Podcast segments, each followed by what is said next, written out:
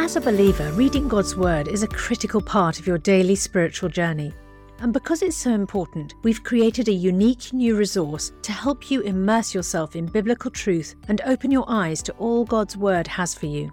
It's a free PDF download called The Word One to One that takes you on a guided journey through John chapter 1. With biblical text and short commentary, each page provides insights that will strengthen your faith in an easy to read guided format. There's truly no other resource like this. Download your free PDF copy today at premierinsight.org forward slash resources. That's premierinsight.org forward slash resources.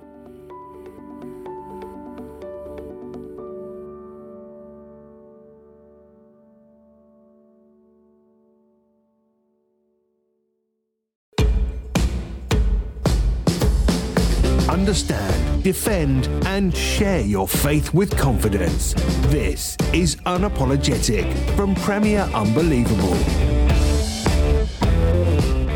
Thank you for joining us on Unapologetic. I'm Ruth Jackson, and before we hear from today's guest, just a quick reminder to visit premierunbelievable.com for more shows, articles, and resources. And if you register or sign up for our newsletter there, you can choose from a variety of free ebooks. But now for today's show. On Friday, the 19th of May, the evangelist, apologist, and author Tim Keller died following a decline in his health after being diagnosed with pancreatic cancer in 2020. Christians around the world took to social media to express their gratitude for Tim and the impact of his work on their faith and ministries. I'm joined today by Collin Hansen, Editor in Chief of the Gospel Coalition and Executive Director of the Keller Centre for Cultural Apologetics. Collin recently wrote a book entitled Timothy Keller His Spiritual and Intellectual Formation.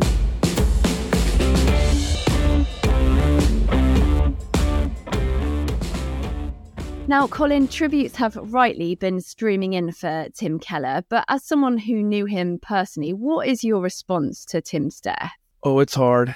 Um, I think that the part that just sticks with me is the the finality of it, the the emails I won't receive, the, the answers he won't be able to give, the the text messages that um, I won't have, and, then the the long phone conversations about ministry and everything else. It just feels like we've lost, you know, the the roof on our house and we're exposed in in some ways. It's what it feels like, and so more than anything else, I just uh, just miss that friendship, miss that advice, miss that godly presence, and um, our loss is uh, our loss is his gain. Uh, now seeing Jesus face to face.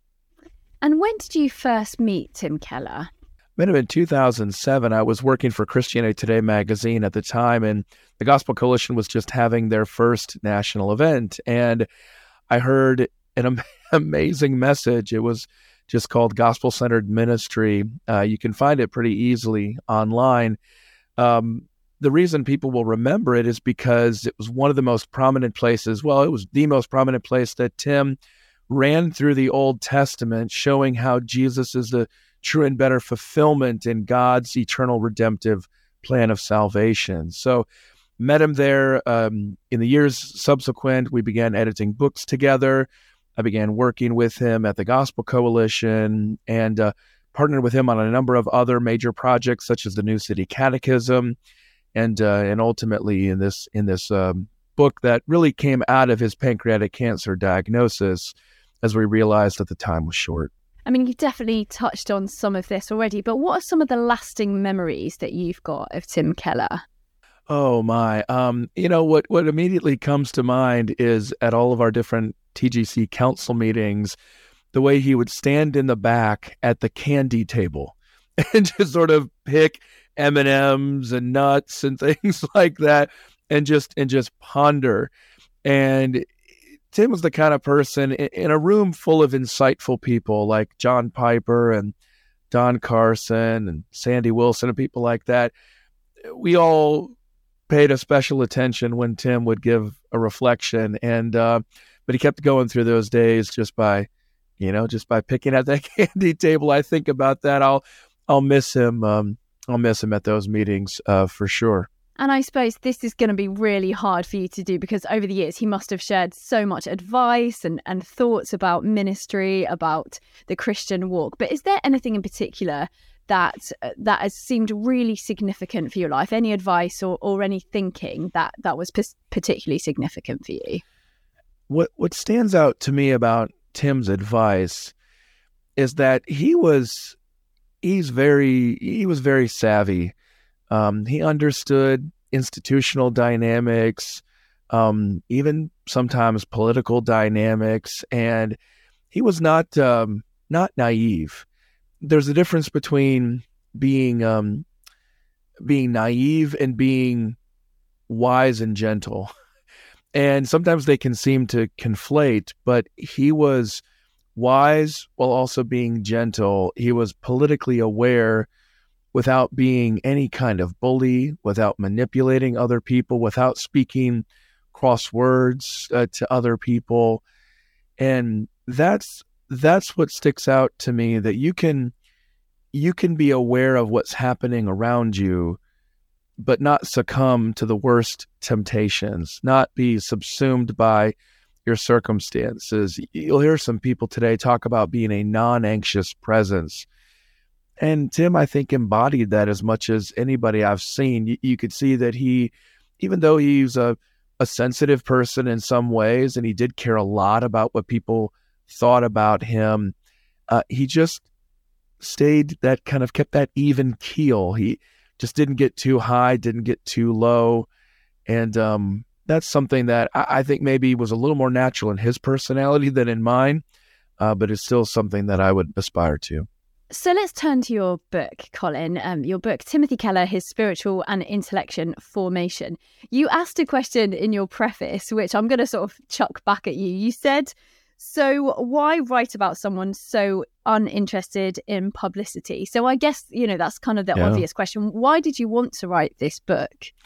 Yeah, and why and why put his face and his name on the cover mm-hmm. and in the title as well? Um, because when you talk to Tim, you're you're he would talk about other people. Um, so in writing about Tim Keller, and this is so fun to think about, he and C.S. Lewis uh, together right now. And Jonathan Edwards, that's what he wanted to talk about. He wanted to talk about those folks. He wanted to talk about mid century British evangelicalism and his amazing fondness for the ministries of Martyn Lloyd-Jones and J.I. Packer and John Stott and, and how that was formative for him as opposed to American evangelicalism. That, that's what he wanted to, to do. And a lot of people may not have been able to piece together his disparate influences.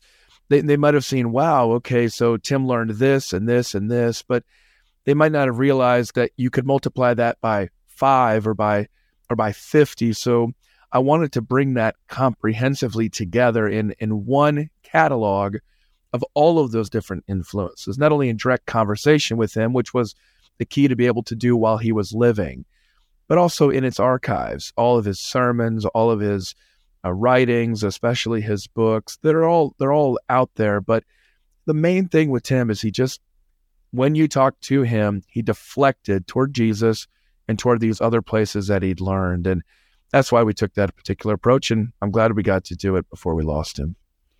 And you mentioned there C.S. Lewis, and we're going to be talking specifically about C.S. Lewis and the impact that that had on um, Tim Keller in a, in another podcast, in the C.S. Lewis podcast. Um, but why was Tim Keller such an influential figure? Do you think? Why why was it important and imperative that you wrote this book? What you know? Why do you think he sort of spread to the masses? It you know it wasn't just people within his own denom- denomination and his church who were influenced by him, was it? No, not at all, and and not in the United States um, at all either. Um, he spent a lot of time in the UK. I'm not sure how much, if people know how much time he spent there. Not only was it, I think, probably his favorite place to vacation and to visit, but also it was where he kind of discerned in 1989 that he would he would need to be going to New York City to launch Redeemer Presbyterian Church. Anyway, I, I think it's because I I did a study years ago uh, in a book called Blind Spots, and I looked at the ministry of Jesus and how Jesus is courageous and compassionate and commission. He brings these things together. But many leaders today only grab one aspect or another from from that as, from that ministry of Jesus. But when you look at Tim, he had courage to preach the gospel even in difficult places and defend the faith. He had compassion as the expert in Reformed diaconate mercy ministries, almost single handedly, helped to inspire a transformation of that um, movement, especially within his denomination, starting things like Hope for New York. But then also, he was deeply committed to the Great Commission, not only the Great Commandment, but the Great Commission as well. And, and starting church planting, well, not only starting Redeemer Presbyterian Church and churches all throughout New York City, but also around the world through city to city. That is that's rare that you see somebody who encompasses all of those dynamics. And you might also look at him from the perspective of the of the normative and the the situation. I mean he was able to just bridge. When you read him you thought oh he's really good with biblical theology but he also understands our situation but he also preaches to my heart. That is a rare combination. You just don't see that very often. That's what how god gifted tim you're listening to Unapologetic from Premier Unbelievable.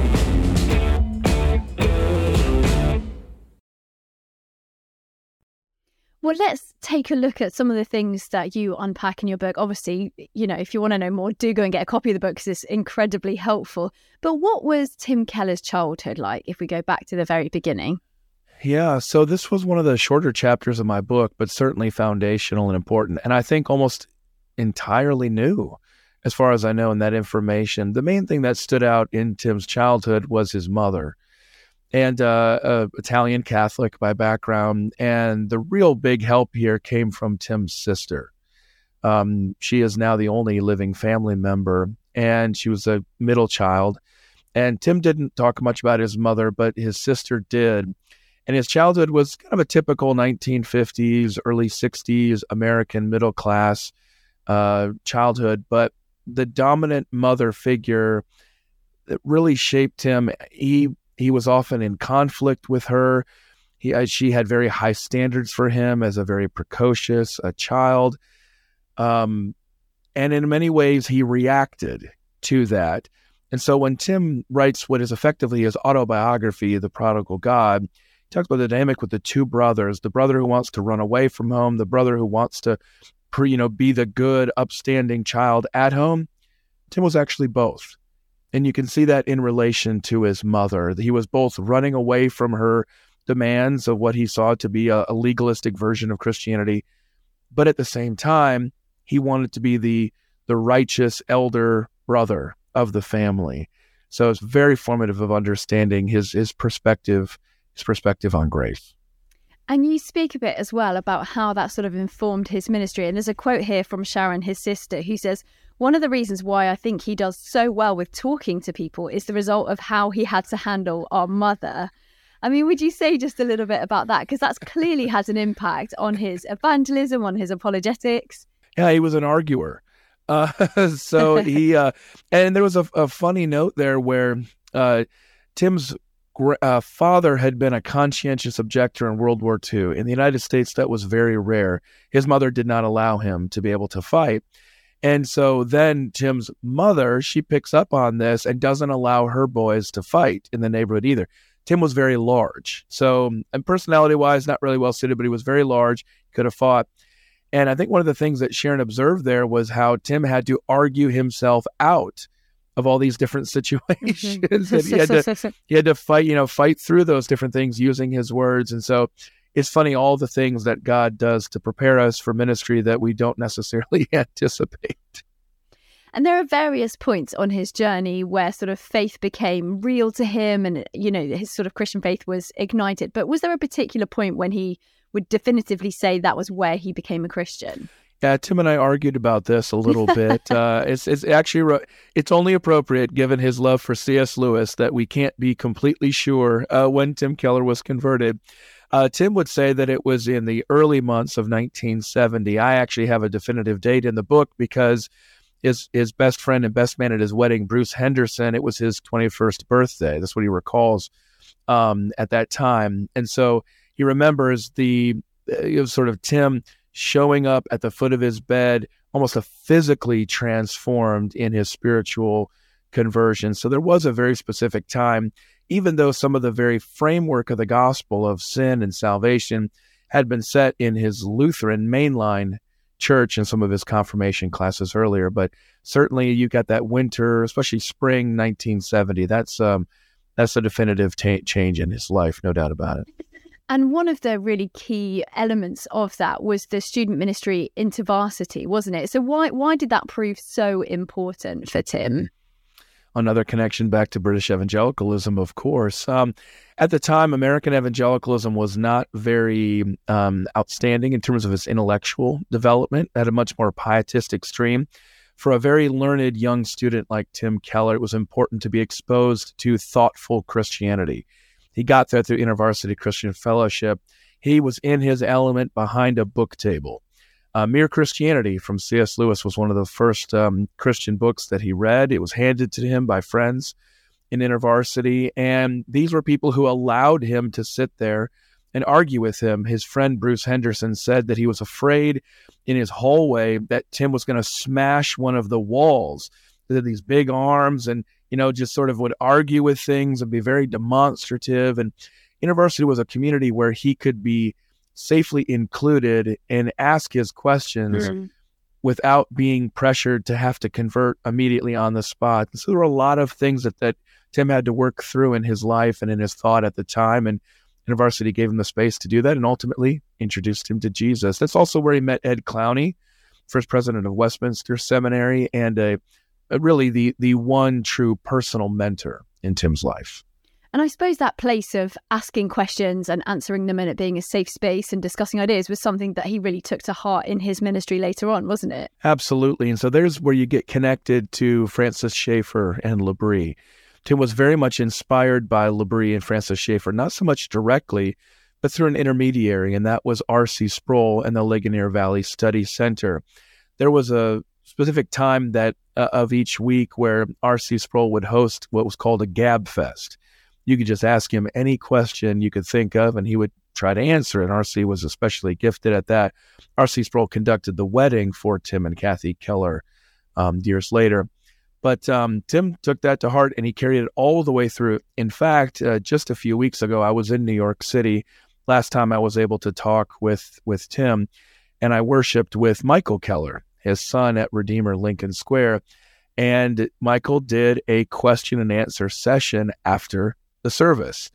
Well, that was something that Tim had done initially um, at uh, at Redeemer and had done on Sunday nights, going all the way back to his first pastorate in Hopewell, Virginia, where Michael was born. So, yeah, that whole you know this is a place where doubters are welcome to answer their questions.